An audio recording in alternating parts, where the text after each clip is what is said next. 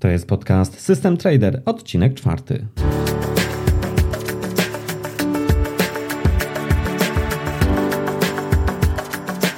Interesujesz się inwestowaniem na rynkach kapitałowych?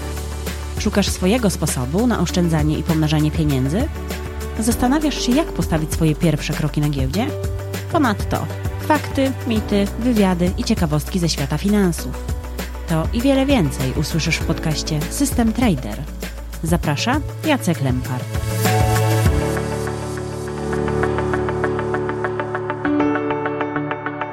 Bez względu na to, czy nam to się podoba, czy nie, komputery samodzielnie zawierające transakcje na rynkach finansowych są dziś faktem. I nie wydaje się, by ten trend mógł zostać odwrócony. Są rynki, na których większość transakcji jest obecnie realizowana już nie przez ludzi, ale właśnie przez komputery i stojące za nimi algorytmy. W tym odcinku postawiłem sobie za cel przybliżyć Ci w prosty sposób funkcjonowanie takich algorytmów. Dowiesz się o wadach i zaletach podejścia algorytmicznego. Powiem też w jaki sposób algorytmy mogą być wykorzystane i po co przez małego inwestora indywidualnego, jakim być może jesteś właśnie Ty. Gorąco zapraszam.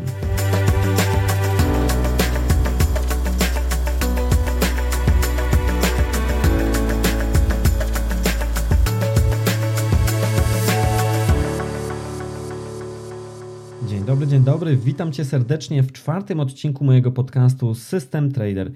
W tym odcinku poruszamy temat algorytmów na rynkach finansowych, a więc mówiąc bardziej obrazowo, porozmawiamy sobie o tym, jak to się dzieje, że komputery dziś w XXI wieku podejmują decyzje na rynkach finansowych, że są rynki, na których większość obrotu, większość transakcji zawierają nie ludzie, ale właśnie komputery. I zdaję sobie sprawę z tego, że ten temat wzbudza wiele emocji, wiele e, jest tutaj e, takich e, niechętnych wręcz osób, jeśli chodzi o spoglądanie w stronę algorytmów. I często ta niechęć wynika tak naprawdę przede wszystkim z niezrozumienia tematu. Natomiast moją rolą w tym podcaście nie jest to, żeby występować tu jako, nie wiem, admirator na przykład algorytmów i powiedzieć tylko, jakie to jest wszystko piękne, super i nic, tylko i wyłącznie wykorzystujmy algorytmy na rynkach finansowych, tylko będę starał się w obiektywny sposób prostym językiem przedstawić Ci, dlaczego w ogóle coś takiego powstało, dlaczego to jest stosowane, jakie są tego wady i zalety, jakie są tutaj szanse, ale też jakie są zagrożenia związane ze stosowaniem takich e, algorytmów na rynkach finansowych. I o ile samo słowo algorytm może wzbudzać już niepokój też od strony takiego zrozumienia, o ile ktoś jest na przykład e, z wykształcenia programistą, to słowo algorytm dla niego jest czymś bardzo naturalnym. O tyle dla osoby, która ma inny profil wykształcenia, to słowo już może budzić pewną niechęć i, e, i niepokój.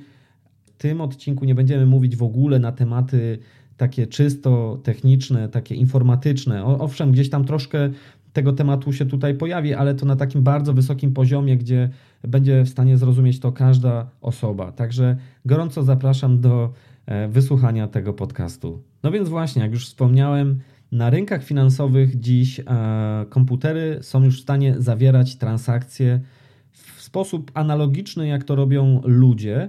Chociaż są też takie sposoby, gdzie e, te transakcje mogą być zawierane tylko przez algorytmy, ponieważ są to specyficzne warunki, których człowiek by po prostu nie był w stanie spełnić. Ale o tym za chwilę też sobie powiemy nieco więcej.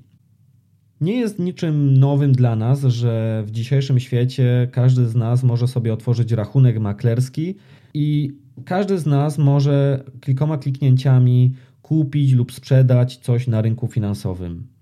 I tu w tym momencie nawet nie jest bardzo istotne, jakie były przesłanki do zawarcia tej transakcji, natomiast nie jest to niczym nowym, y, niczym zaskakującym, że takie transakcje zawierać na rynku finansowym dziś można w bardzo prosty sposób i jest to bardzo szeroko dostępne praktycznie dla każdego. Natomiast wydaje się nieco dziwne albo mało zrozumiałe, że niektóre transakcje zawierane są przez komputery, że to komputery podejmują decyzję, czy coś kupić, czy coś sprzedać, i mało tego, e, są tak już e, dużą grupą, jeśli chodzi o, o tych uczestników rynku finansowego, że niejednokrotnie stanowią wręcz większość obrotu. To znaczy, komputery generują czasami większość obrotu, jaki jest e, na jakimś rynku finansowym.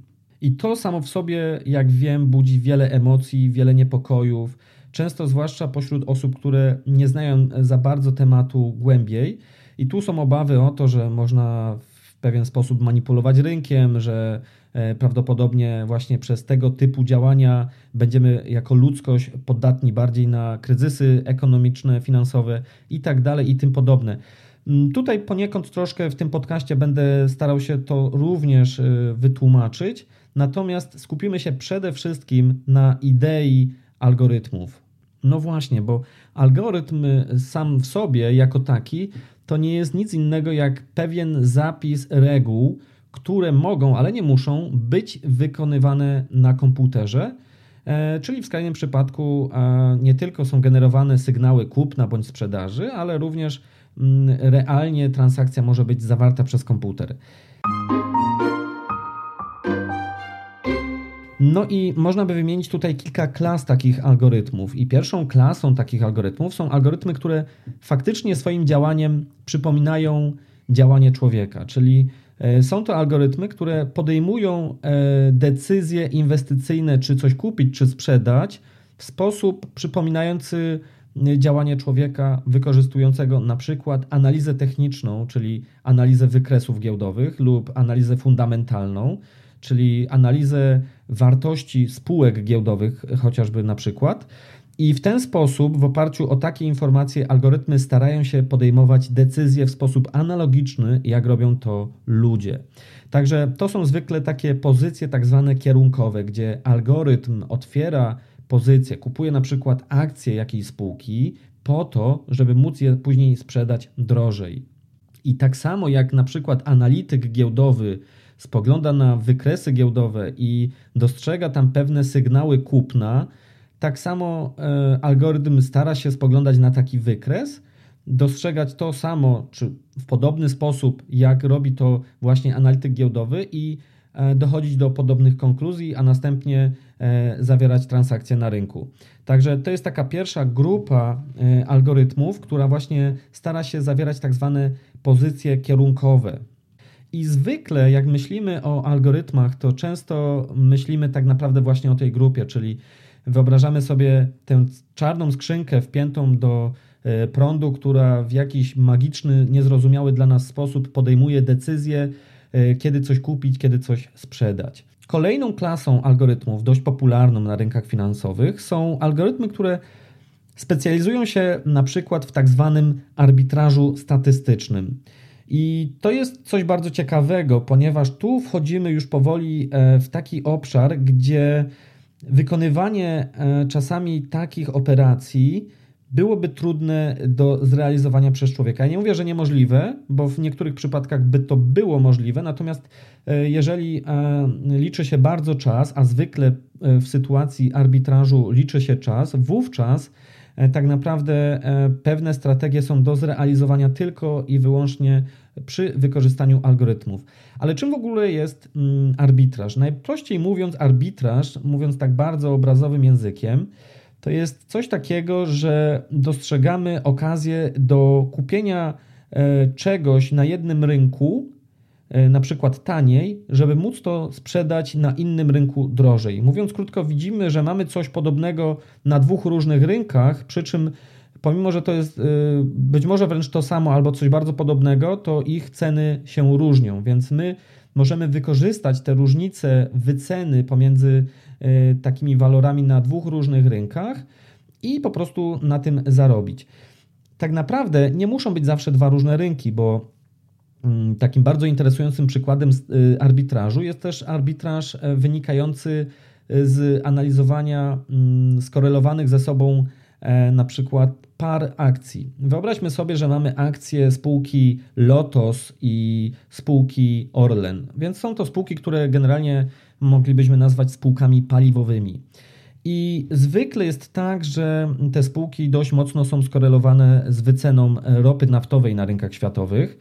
I y, jeżeli jedna spółka rośnie, to prawdopodobnie druga również. I generalnie, jakbyśmy spojrzeli na, na te e, akcje z dłuższej perspektywy, to ich kursy są ze sobą dość skorelowane. Ja oczywiście mówię tu w bardzo obrazowy sposób, więc, więc, y, więc proszę mnie tutaj nie łapać za słowa, bo ten pomysł z Orlenem i Lotosem przyszedł mi tak do głowy, ponieważ chciałem wykorzystać spółki z polskiej giełdy, ale do czego zmierzam? Zmierzam do tego, że w dłuższej perspektywie czasowej możemy zaobserwować pewną średnią, w jakiej poruszają się kursów, w jakiej poruszają się dwie ze sobą bardzo skorelowane spółki.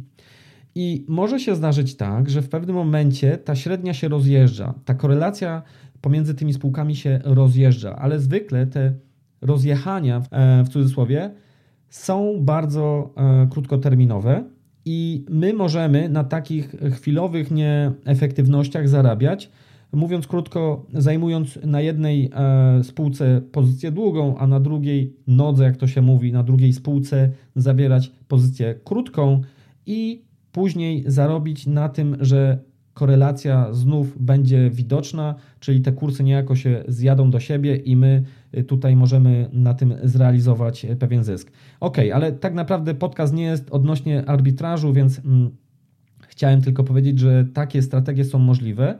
Natomiast wracając do algorytmów, to algorytmy właśnie umożliwiają nam to, aby wyłapywać takie pewne e, sytuacje arbitrażowe i to wyłapywać w czasie rzeczywistym, analizując rynki. No bo wyobraźmy sobie, że w Stanach Zjednoczonych mamy kilka tysięcy spółek giełdowych i załóżmy, że chcemy tam realizować taką strategię, to ciężko jest człowiekowi siedzieć przy komputerze i analizować kilka tysięcy spółek w czasie rzeczywistym. Natomiast dla komputera to E, może być bułka z masłem. I trudno byłoby też człowiekowi realizować takie transakcje, zwłaszcza gdy w rachubę tutaj wchodzi e, bardzo e, czas. To znaczy, jeżeli my się spóźnimy z realizacją takiej transakcji, to być może ktoś dostrzegł tą nieefektywność przed nami, no i po prostu nasza okazja zarobienia na tym pieniędzy nam znika.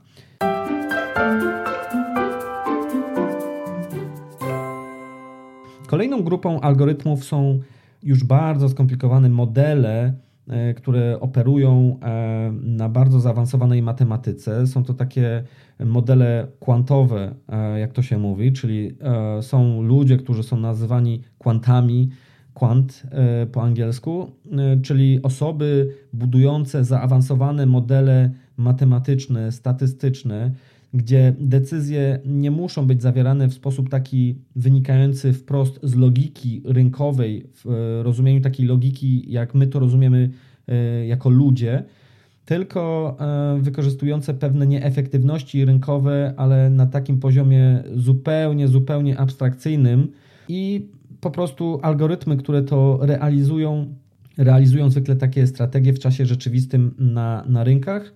I myślę, że ja na tym poprzestanę tutaj, ponieważ tak naprawdę z punktu widzenia takiego szarego człowieka e, możemy założyć, że to są takie cudowne czarne skrzynki, które rozumie niewiele osób na świecie i które mogą wzbudzać pewne niepokoje u osób właśnie z tego powodu.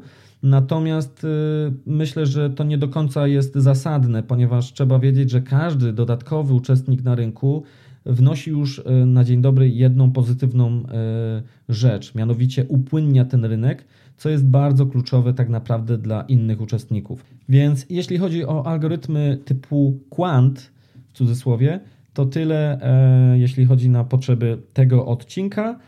I przejdźmy sobie do kolejnej klasy algorytmów. Są to algorytmy, które wykorzystywane są do celów takich, powiedziałbym, technicznych, roboczych E, mianowicie chodzi mi tutaj o wsparcie dla e, na przykład e, różnego rodzaju funduszy, a więc fundusze, które operują wielkim kapitałem, muszą często kupować koszyki wielu walorów na duże pieniądze i takie zrealizowanie zlecenia na rynku może być dość skomplikowane. Trzeba te zlecenia odpowiednio Y, podzielić na mniejsze paczki i tak, żeby tym rynkiem w miarę nie ruszać, ponieważ by to było niekorzystne z punktu widzenia później wyceny tych funduszy, na przykład fundusze ETF, które odzorowują na przykład rynek y, jakiegoś indeksu giełdowego i kupują akcje tego indeksu, to tutaj często wykorzystanie takiego, takiego algorytmu jest dużo bardziej wskazane niż żeby robić to niejako z palca. No i wreszcie ostatnia grupa algorytmów, o których chcę tutaj wspomnieć, to są algorytmy, które wzbudzają nawet jeszcze większe emocje niż te e, algorytmy typu quant, a mianowicie chodzi mi tutaj o algorytmy wysokich częstotliwości, po angielsku High Frequency Trading, HFT. Są to mm, bardzo specyficzne algorytmy, które tak naprawdę e, mogą zarabiać na tym, że mogą widzieć pewne rzeczy na rynku szybciej niż inni uczestnicy tego rynku.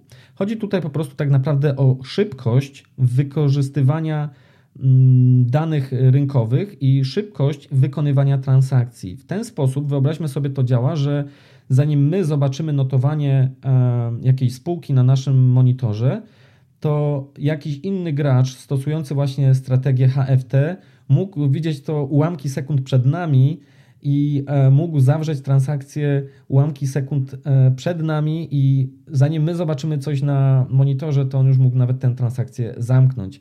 Więc tak naprawdę tutaj jest walka przede wszystkim z czasem. Zwykle takie algorytmy nie wiążą się z ryzykiem inwestycyjnym, bo one nie działają jak gdyby w sposób taki, e, gdzie trzeba przewidywać, niejako prognozować rynki, tylko po prostu one działają tak, jak gdyby nieco poruszały się w wehikule czasu i widziały rynki finansowe o ułamek sekundy przed nami, a więc wykorzystują te informacje, wykorzystują to, że wiedzą coś wcześniej niż reszta rynku i w ten sposób y, zarabiają. To, co jest kluczowe, jeżeli chodzi o algorytmy typu HFT, to to, że ich realizacja jest możliwa tylko i wyłącznie przy użyciu e, komputerów, ponieważ tutaj nie ma możliwości, żeby człowiek przy e, komputerze, klikając sobie po jakiejś tam e, platformie tradingowej, był w stanie realizować zlecenia i transakcje w tak szybki sposób, gdzie tak naprawdę liczą się naprawdę malutkie ułamki sekund.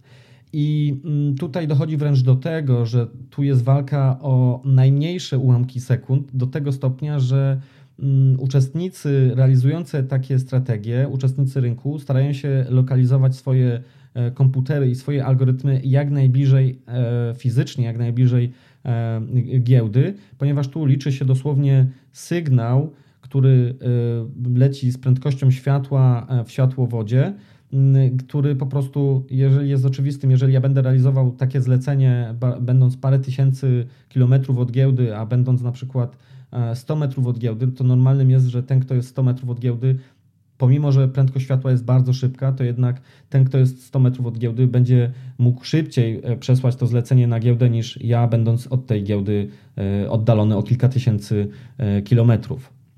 Także to jest troszkę taki rocket science, dla większości, natomiast wspomniałem o tym po to, żeby był kompletny obraz. I tak na koniec oczywiście jest możliwa też, e, jeżeli chodzi o algorytmy, pewna kombinacja poniekąd różnych stylów algorytmów wpięta tak naprawdę w jeden algorytm, czyli taki miks. Ale to już powiedzmy tak naprawdę jedynym ograniczeniem tutaj jest tylko i wyłącznie kreatywność ludzi, która stosuje, która buduje takie algorytmy.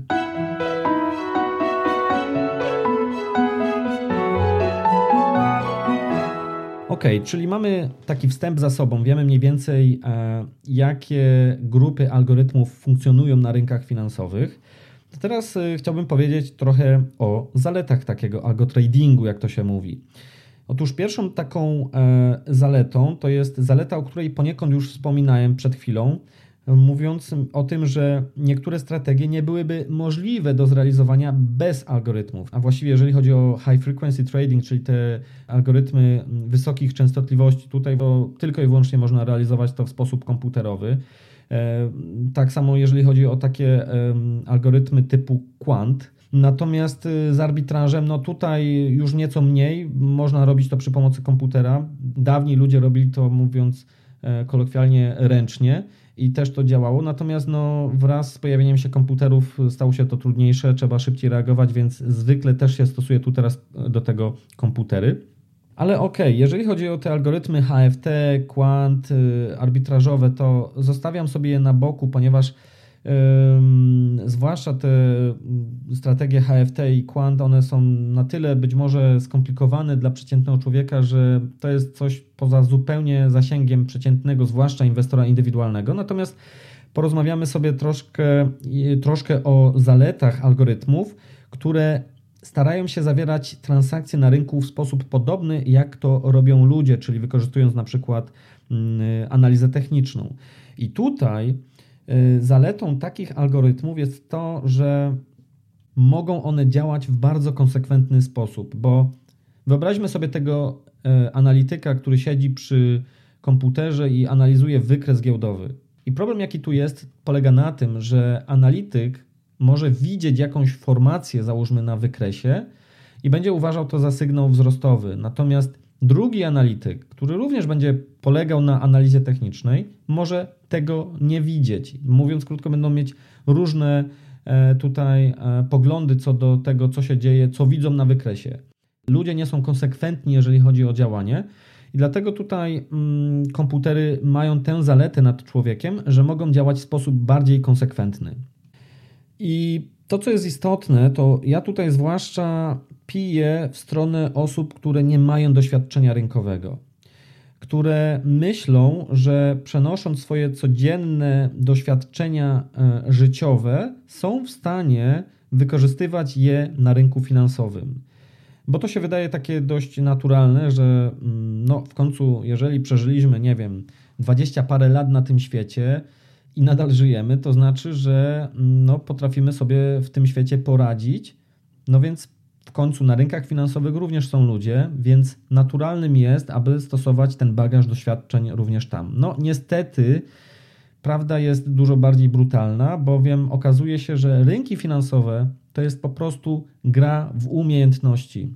I e, tam można tylko mieć pozory tego, że można zarabiać bez umiejętności, bo można zarobić na krótką metę pieniądze, natomiast w dłuższym horyzoncie czasowym tak naprawdę liczą się tylko i wyłącznie umiejętności. Oczywiście może nie do końca tylko, bo również ten e, element szczęścia jest gdzieś potrzebny, ale pomijajmy to. Co do zalet algorytmów e, czy algotradingu, wracając do tematu, to tutaj jeszcze bym wyróżnił coś takiego, że emocje, jakie są związane z handlowaniem przy wykorzystaniu algotradingu, mogą, chociaż nie muszą, być w cudzysłowie łatwiejsze do przepracowania. To znaczy, my korzystając w oparciu o taki plan, jakim jest algorytm, możemy E, oczywiście emocje zawsze są. To nie jest tak, że komputer się nie emocjonuje, to znaczy, że my też nie będziemy emocjonować. Nie, komputer się nie emocjonuje i podejmuje jakieś decyzje na rynku i otwiera, zamyka pozycję, natomiast my widzimy, co ten komputer robi, co ten algorytm robi i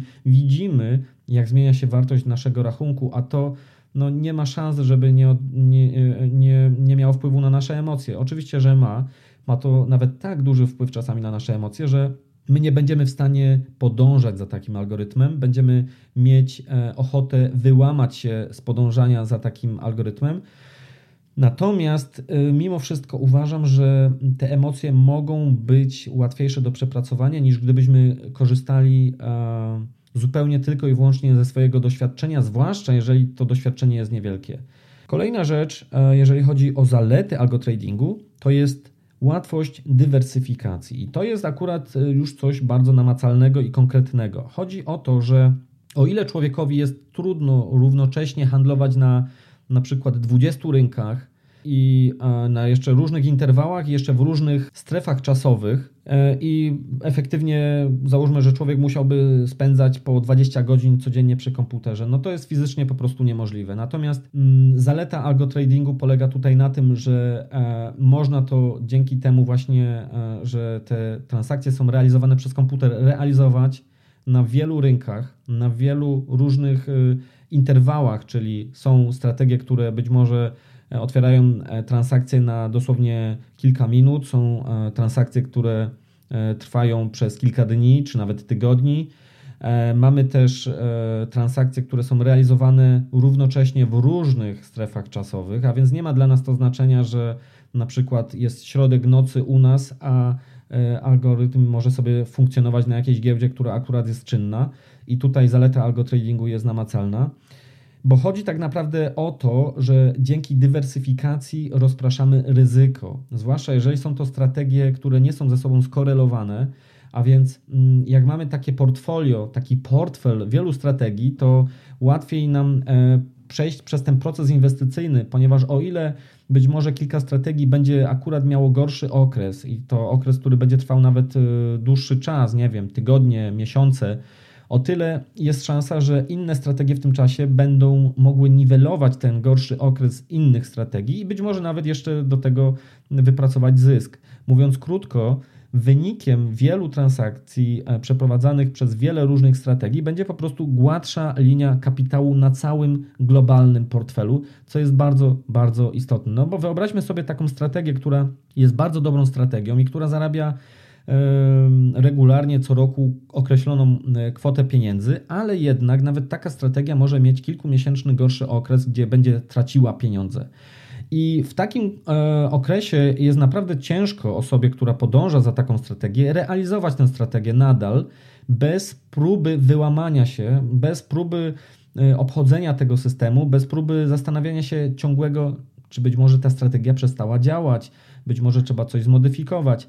I to są konkretne problemy. Natomiast w momencie, kiedy my mamy wiele strategii, to nawet jeżeli taka jedna strategia gorzej sobie działa, to inne mogą coś w tym momencie akurat zarabiać i dzięki temu, dzięki temu łatwiej będzie nam jako inwestorom zachować też konsekwencje i dyscyplinę e, w całym procesie inwestycyjnym.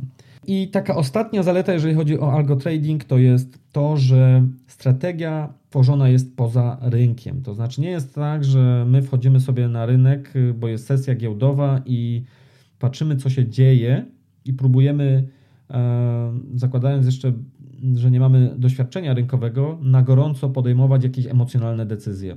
Natomiast jeżeli budujemy algorytm, to algorytm buduje się poza rynkiem, poza sesją, poza emocjami rynkowymi i można je również testować poza rynkiem, co jest dużym plusem, bo my możemy sobie dosłownie jednym kliknięciem zasymulować w sekundę, nie wiem, tysiąc przeprowadzonych transakcji. Oczywiście na danych historycznych i to są konkretne tutaj z tym związane problemy później, o których też będę za chwilę trochę wspominał. Natomiast jeżeli byśmy się opierali tylko i wyłącznie na naszym doświadczeniu i intuicji, to my musimy na rynku przeprowadzić ileś realnych transakcji, żeby móc stwierdzić, czy nasz model, nasze podejście rynkowe jest skuteczne. Także tu przewaga algorytmów e, jest dość istotna. Co nie znaczy, że to jest coś, co mówi, że tylko i wyłącznie przy pomocy algorytmów można zarabiać. Ja takich rzeczy tutaj absolutnie nie będę mówił, bo uważam, że na rynku można zarabiać na bardzo wiele sposobów.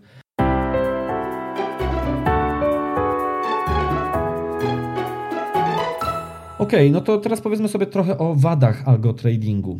E, taką wadą algotradingu jest chociażby to, że zwykle e, strategie oparte na algorytmach powodują większe obsunięcia na tak zwanej linii kapitału w naszym portfelu. Mówiąc krótko, jakbyśmy widzieli przyrost, czy jak się zachowuje wartość naszego portfela i porównalibyśmy fajną strategię, czy dobrą strategię algorytmiczną versus strategię realizowaną w sposób dyskrecjonalny, intuicyjny przez doświadczonego, dobrego uczestnika rynkowego, to człowiek zwykle będzie miał tę linię kapitału bardziej wygładzoną. E, jednak tutaj e, jest przewaga e, człowieka widoczna. Natomiast no, komputer poniekąd przez to, że realizuje twarde zasady, które są w nim zakodowane, ten, ta linia kapitału może być bardziej poszatkowana. Chociaż y, finalnie być może wyniki będą podobne jak y, z wynikami człowieka, natomiast mm, obsunięcia na linii kapitału, czyli tam, gdzie jest ryzyko, tam, gdzie są emocje, no, zwykle są większe, dlatego tutaj pewnym remedium na to jest to, że o ile człowiek doświadczony nie będzie mógł realizować transakcji na 20 rynkach równocześnie, o tyle my e, będziemy mogli przy pomocy algorytmów faktycznie realizować na przykład E, strategię na 20 rynkach równocześnie i dzięki temu, pomimo że poszczególne strategie będą miały tą linię kapitału poszatkowaną, to jak połączymy te wszystkie strategie razem e, do siebie, to linia kapitału będzie też bardziej wygładzona. Niemniej jednak jest to wada algo tradingu, czyli generalnie zwykle większe obsunięcia na linii kapitału. Kolejną wadą algotradingu jest taki dyskomfort wynikający z oddania kontroli nad rynkiem, bo jeżeli my patrzymy, co się dzieje na rynku i widzimy, że nasz, y, nasz algorytm, nasza strategia podjęła jakąś decyzję i załóżmy, że zdecydowała e, otworzyć pozycję na kontrakcie terminowym na wzrosty, a my uważamy, że hmm, ja bym jednak otwierał na spadki I wtedy mamy takie, możemy mieć takie poczucie braku kontroli nad tym, co się dzieje na rynku. Znaczy, mm, kontroli nad rynkiem to my nigdy nie, nie będziemy mieć, natomiast kon, brak kontroli nad y, naszym portfelem e, i nad tym, co robimy, bo e, niejako oddajemy się w niewolę, można powiedzieć, algorytmowi.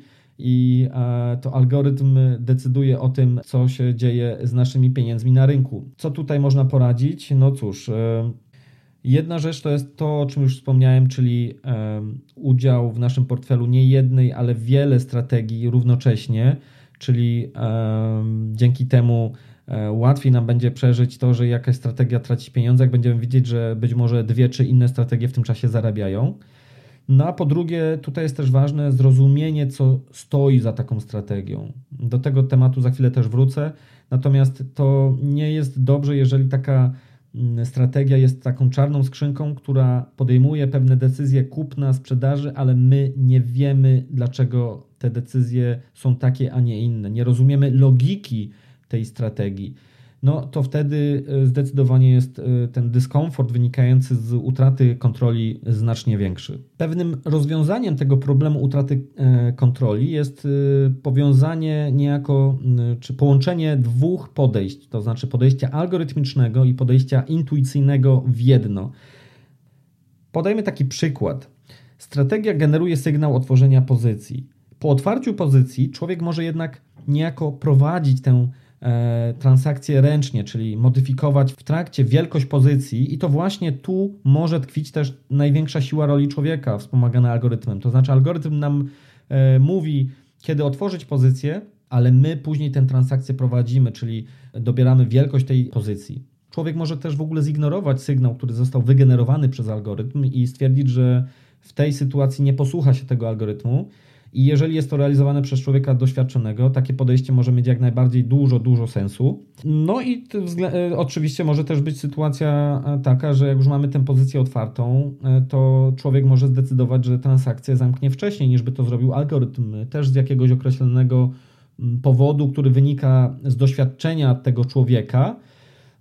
I generalnie wtedy można powiedzieć, że taka, taka strategia, taki algorytm jest wykorzystywany na zasadzie, na zasadzie takiego azymutu, który nam mówi mniej więcej, gdzie jesteśmy na rynku, natomiast e, i w którą stronę podążać, natomiast to od nas tak naprawdę e, zależy decyzja, gdzie faktycznie będziemy na tym rynku podążać. Ok, wracając do wad algotradingu, taką wadą jest y, trudniejsza adaptacja do zmian rynkowych. Mm, człowiek zwykle potrafi szybciej dostrzegać zmiany na rynkach finansowych. Mówię tu znów z zastrzeżeniem takim, że jest to człowiek, który ma doświadczenie rynkowe. E, zwykle, jeżeli chodzi o algorytmy, to te algorytmy, jeżeli są powiedzmy w cudzysłowie reoptymalizowany co jakiś czas, bo mają jakieś parametry, rynki się zmieniają, więc my będziemy reoptymalizować te parametry, to będzie tu zwykle jakieś przesunięcie w czasie i opóźnienie. Natomiast człowiek może niejako szybciej adaptować się do zmian zachodzących na rynku. Kolejnym problemem, jeżeli chodzi o algorytmy, to jest to, że bardzo łatwo możemy tu popełnić błędy na poziomie czy na etapie budowy tych algorytmów. I tu nie chodzi mi nawet o błędy takie czysto logiczne, bo to jest powiedzmy najprostsze e, do wyłapania, to, że popełniliśmy błąd czysto logiczny.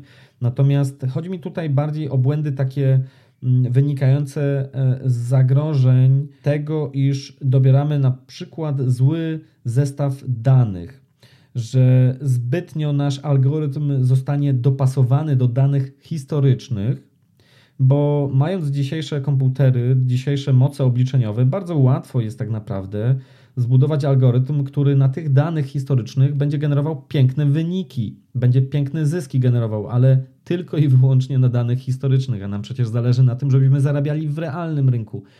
A więc tutaj mm, faktycznie jest dużo niebezpieczeństw. Ja nie będę tutaj wchodził w szczegóły, o, y, jeżeli chodzi o, o te niebezpieczeństwa, bo to już są bardziej techniczne rzeczy, natomiast jest tutaj duże zagrożenie. Kolejnym takim zagrożeniem jest to, że e, budując takie systemy, takie strategie tradingowe, takie algorytmy, możemy mieć chęć zbytniej komplikacji e, czyli dodawania dodatkowych warunków, doda dodawania kolejnych filtrów, po to, żeby na tych danych historycznych osiągać jeszcze lepsze wyniki.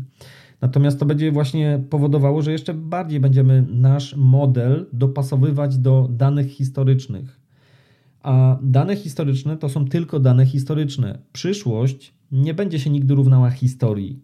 Przyszłość może w jakiś sposób przypominać historię i chcielibyśmy, żeby jak najbardziej przypomina tę historię, ale nigdy nie będzie to jeden do jeden. I jeżeli za bardzo będziemy eksploatować historyczne dane, e, tak zwany data mining bias, czyli e, po prostu błąd wynikający z kopania w danych, co przy użyciu mocnych komputerów jest dziś bardzo proste w realizacji, powodować będzie tylko i wyłącznie fajne wyniki generowane na danych historycznych, ale nie na danych w rzeczywistości. I to jest zagrożenie, bo będziemy musieli umieć sobie jasną granicę postawić, gdzie jest budowanie modelu, który eksploatuje pewne nieefektywności rynku, które mają sens i będą działały bez względu na to, czy robimy to na danych historycznych, czy w przyszłości, a gdzie wykorzystujemy już takie specyficzne zachowania się cen historycznych, które mają bardzo nikłe szanse na powtórzenie się w przyszłości.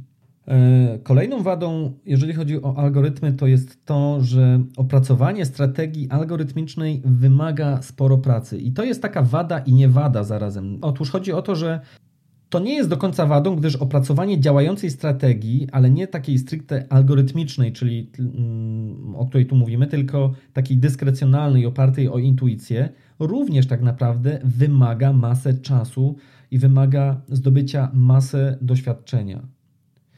Natomiast początkujący, zwykle bez przygotowania i doświadczenia, myślą, że intuicja może im szybciej pozwolić zarabiać na rynkach finansowych. To jest złudzenie, bo tak naprawdę wcale nie jest łatwiej, e, być może nawet trudniej, to zależy tutaj od konkretnego przypadku. Natomiast jest to złudzenie łatwości, bo zbudować e, algorytm, zakodować go jeszcze tym bardziej, to może wymagać e, posiadania konkretnych umiejętności i no to może być bardziej trudne. Natomiast jaki jest problem wejść sobie na e, platformę transakcyjną i zawierać transakcje według naszego uznania? No żadnego tu problemu technicznego nie ma. Natomiast oczywiście, jeżeli my nie mamy doświadczenia, umiejętności i nie wiemy, co do końca tak naprawdę robimy, to to jest tylko i wyłącznie złudzenie, bo w ten sposób na pewno w długiej perspektywie czasowej nie będziemy w stanie zarabiać. Jeszcze raz to powtórzę: rynki finansowe to jest gra w umiejętności i tylko i wyłącznie umiejętności się liczą. Jeżeli ich nie mamy, to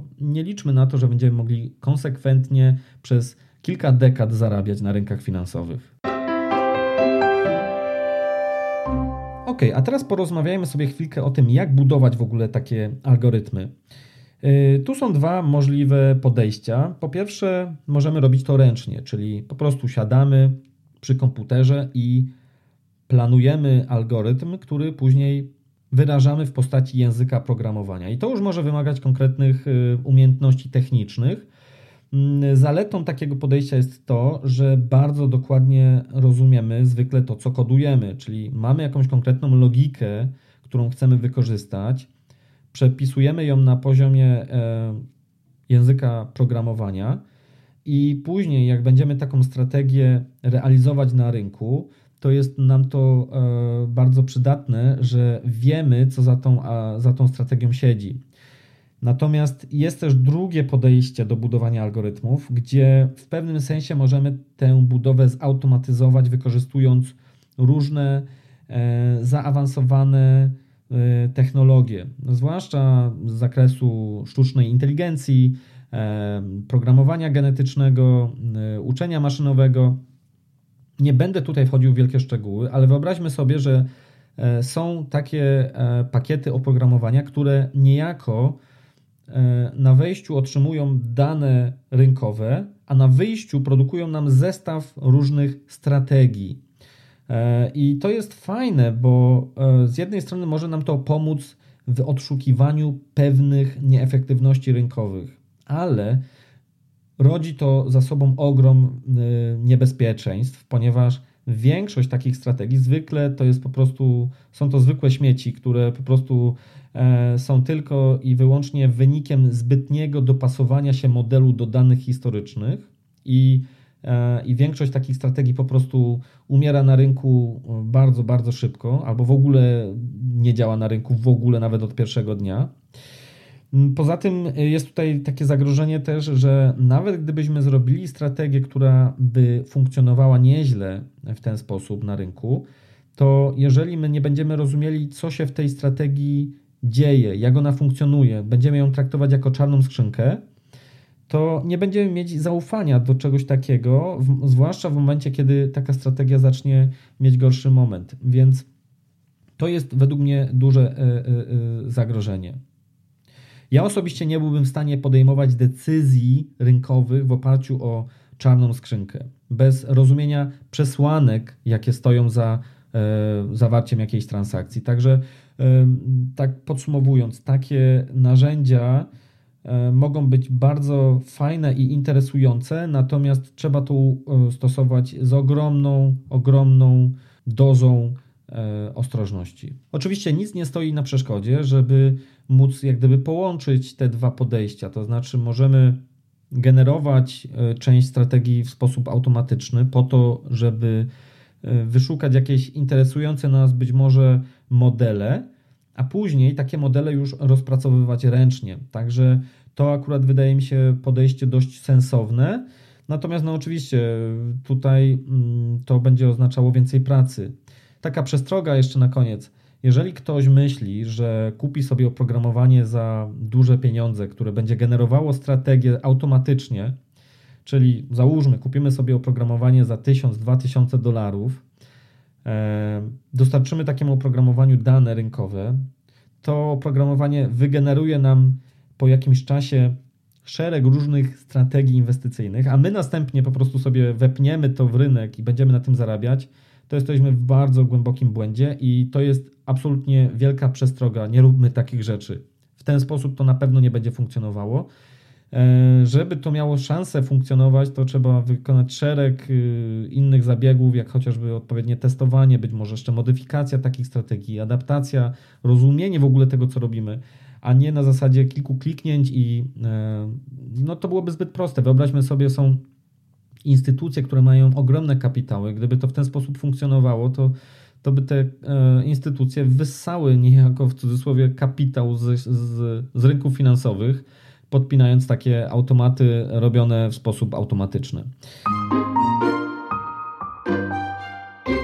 A na koniec jeszcze chciałem powiedzieć o egzekucji, tak się to mówi po polsku, chociaż może mieć złe skojarzenia, wykonywaniu transakcji, bo to, że my mamy algorytm, to to nie znaczy, że my również tym algorytmem e, składamy zlecenia. I tutaj są dwie możliwości. Mamy możliwość taką, że algorytm jest tak naprawdę zapisany w sposób taki nawet nie komputerowy, ale po prostu na kartce papieru i na bazie tego e, generowane są sygnały kupna sprzedaży, a my później ręcznie wykonujemy te zlecenia na, e, na giełdzie. Jest to jak najbardziej e, możliwe. Sam coś takiego robiłem przez wiele lat i i jest to możliwe, o ile nie działamy na jakichś bardzo niskich interwałach, gdzie po prostu wymagałoby to od nas e, śledzenia ciągłego rynku.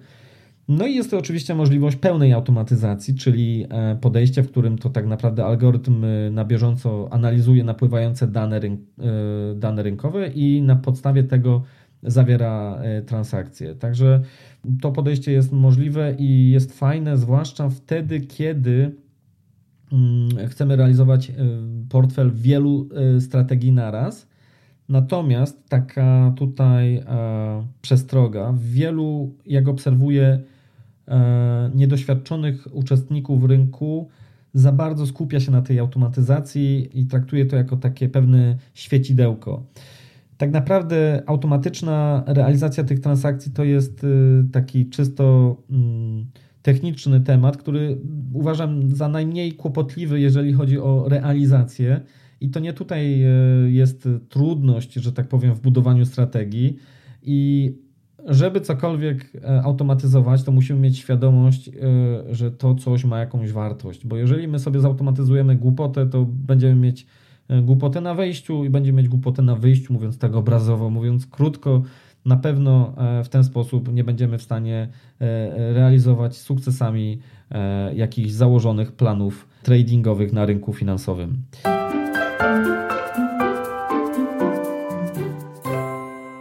Czy algorytmy wyprą ludzi? No ja osobiście jakbym miał na takie pytanie odpowiedzieć, to powiem sobie teraz, że nie. Nie uważam, żeby to się zdarzyło. Uważam, że mm, do końca nigdy nie będziemy mieć sytuacji, gdzie tylko i wyłącznie to komputery będą e, handlowały. Jednak, y, żeby rynki miały sens, to musi być tutaj cały czas ta walka popytu z podażą, a tak naprawdę obecność tych algorytmów y, komputerowych często będzie tylko powodować tak naprawdę dwie rzeczy. Po pierwsze, to, że będzie większa płynność na rynkach, to jest pozytywne, a dwa, e, często te algorytmy będą powodowały, że będzie jeszcze więcej szumu na rynkach finansowych. Szumu, czyli fluktuacji cen, które nie mają znaczenia żadnego, jeżeli chodzi o powiedzmy podejmowanie decyzji, czyli e, to, że sobie tam wzrosło coś o 0,3%, to tak naprawdę nie musi oznaczać, że być może 20 lat temu to by oznaczało, że mm, cena będzie szła dalej w górę,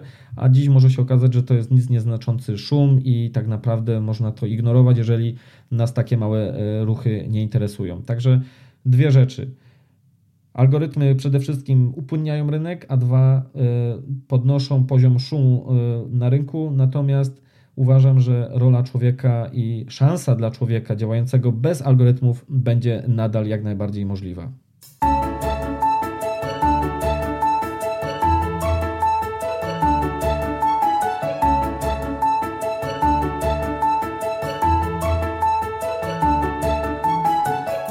To tyle na razie, jeśli chodzi o algorytmy na rynkach finansowych. Dziękuję Ci serdecznie, że wytrwałeś ze mną do końca tego nagrania. Gorąco zachęcam do komentowania i zadawania pytań odnośnie tego odcinka na mojej stronie internetowej systemtrader.pl łamane przez 004, tak jak numer tego odcinka. A jak już wejdziesz na tę stronę, to przygotowałem tam taką małą niespodziankę dla Ciebie, mianowicie przykładowy system transakcyjny, przykładowy system yy, oparty na algorytmie, jaki sam wykorzystywałem przez pewien okres do handlowania kontraktami terminowymi na indeks WIG20 na giełdzie papierów wartościowych w Warszawie. Zresztą ten system całkiem nieźle działał również na kontraktach na waluty na e, GPW. Oczywiście te kontrakty były bardzo mało płynne, więc tam nie można było jakiegoś niewielkiego wolumenu, że tak powiem, przerzucić, tak mówiąc kolokwialnie, e, przez ten system. Niemniej jednak e, całkiem ładny pozwalał zarabiać pieniądze. Ale tu taka uwaga, nie daję tego systemu po to, żebyś go teraz próbował uruchomić i zarabiać pieniądze, bo szczerze powiem, że ja już bardzo dawno do tego systemu nie zaglądałem i nie wiem nawet, czy działa. Zresztą, nawet gdybym wiedział, to absolutnie nigdy bym Cię nie zachęcał do tego, żebyś po prostu od tak sobie go uruchomił i próbował e, inwestować własne pieniądze. Daję ten system po to, żebyś e, mógł przede wszystkim bliżej e, od strony praktycznej zobaczyć, jak wyglądają algorytmy. Także, żeby to nie był tylko taki suchy podcast o algorytmach, ale żebyś mógł bliżej przyglądnąć się algorytmom. Tam zresztą e, poza teorią znajduje się kod źródłowy bardzo, bardzo prostego systemu. W roku 2009 opublikowałem ten algorytm w ramach pracy dyplomowej na studiach podyplomowych na Uniwersytecie Ekonomicznym w Krakowie. Z góry ostrzegam, że praca ma taki walor przede wszystkim edukacyjny. Znaczy, upłynęło niemal 10 lat, gdy tworzyłem tę pracę i powiem wprost, że na pewne kwestie spoglądam inaczej niż wtedy. Mm, zwłaszcza jeśli chodzi o kwestię testowania, ten tak zwany backtesting y, systemu i kwestię dobierania parametrów, tak zwaną optymalizację y, strategii. Niemniej jednak, jeśli nie masz zupełnie pojęcia, że tak powiem, z czym się je algorytmy, to warto rzucić okiem e, na tę pracę. Ok, to już naprawdę koniec, jeśli chodzi o algorytmy na dziś, ale moi kochani, zanim jeszcze się rozłączycie, to mam mega ważny komunikat. Także bardzo proszę jeszcze o dosłownie minutę uwagi. Otóż kolejny odcinek to będzie odcinek numer 5, który ukaże się 19 lutego w poniedziałek to będzie absolutnie petarda. I to nie jest jakiś tam żaden taki tani chwyt marketingowy. Po prostu kolejny odcinek to jest petarda I to nie tylko na standardy mojego młodego podcastu, który dopiero co wystartował, ale przede wszystkim na skalę krajową. Otóż, panie i panowie, 19 lutego ukaże się ekskluzywny wywiad z samą Lindą Raszki. No, to jest coś naprawdę niesamowitego. E, niedawno taki wywiad e, przeprowadziłem właśnie e, dla Was. Dla tych, co w biznesie już są jakiś czas, to nazwisko nie powinno wymagać dalszego tłumaczenia, bo to tak jakbym tłumaczył, kim jest Robert Lewandowski w świecie piłki nożnej. Natomiast jeśli z tradingiem, zwłaszcza tym profesjonalnym tradingiem, nie miałeś jeszcze wiele wspólnego, to powiem, że Linda jest taką osobą, która zawodowo handluje na giełdzie niemal 40 lat i osiągała i osiąga nadal przy tym bardzo spektakularne sukcesy. Całe życie utrzymywała się e, z tej profesji. Mm, prowadziła również swój fundusz hedgingowy. Była jedną z bohaterek słynnej serii wywiadów e, przeprowadzonych przez Jacka Schweigera, spisanych e, w znanej książce serii Market Wizards, Czarodzieje Rynków. Mm, są to wywiady z najwybitniejszymi traderami, a Linda wówczas miała, jeśli się nie mylę, około 35 lat. Została wytypowana do miana takiego właśnie czarodzieja rynków.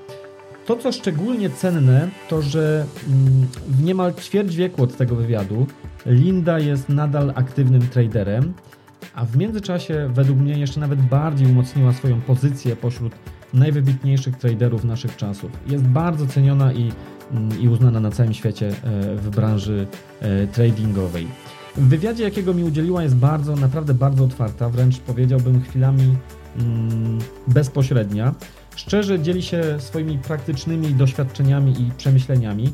E, jest to naprawdę absolutnie unikatowa wiedza, która ma ogromną wartość dla każdego, kto ma cokolwiek wspólnego z tradingiem, bez względu na stosowane metody czy pogląd na rynki finansowe. Wywiad jest oczywiście nagrany w języku angielskim, ponieważ e, Linda jest Amerykanką, ale nie martw się, jeśli nie władasz najlepiej tym językiem, dostępna będzie również tekstowa wersja wywiadu po polsku.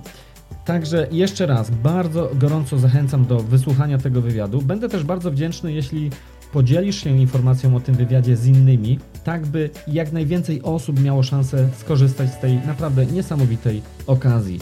Tymczasem dziękuję Ci za spędzony ze mną czas. Życzę wszystkiego dobrego.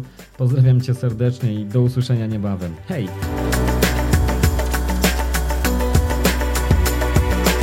Podobał Ci się ten odcinek? Wejdź na stronę systemtrader.pl i zasubskrybuj podcast, a informacje o każdym nowym odcinku będziesz otrzymywał wprost na Twój telefon.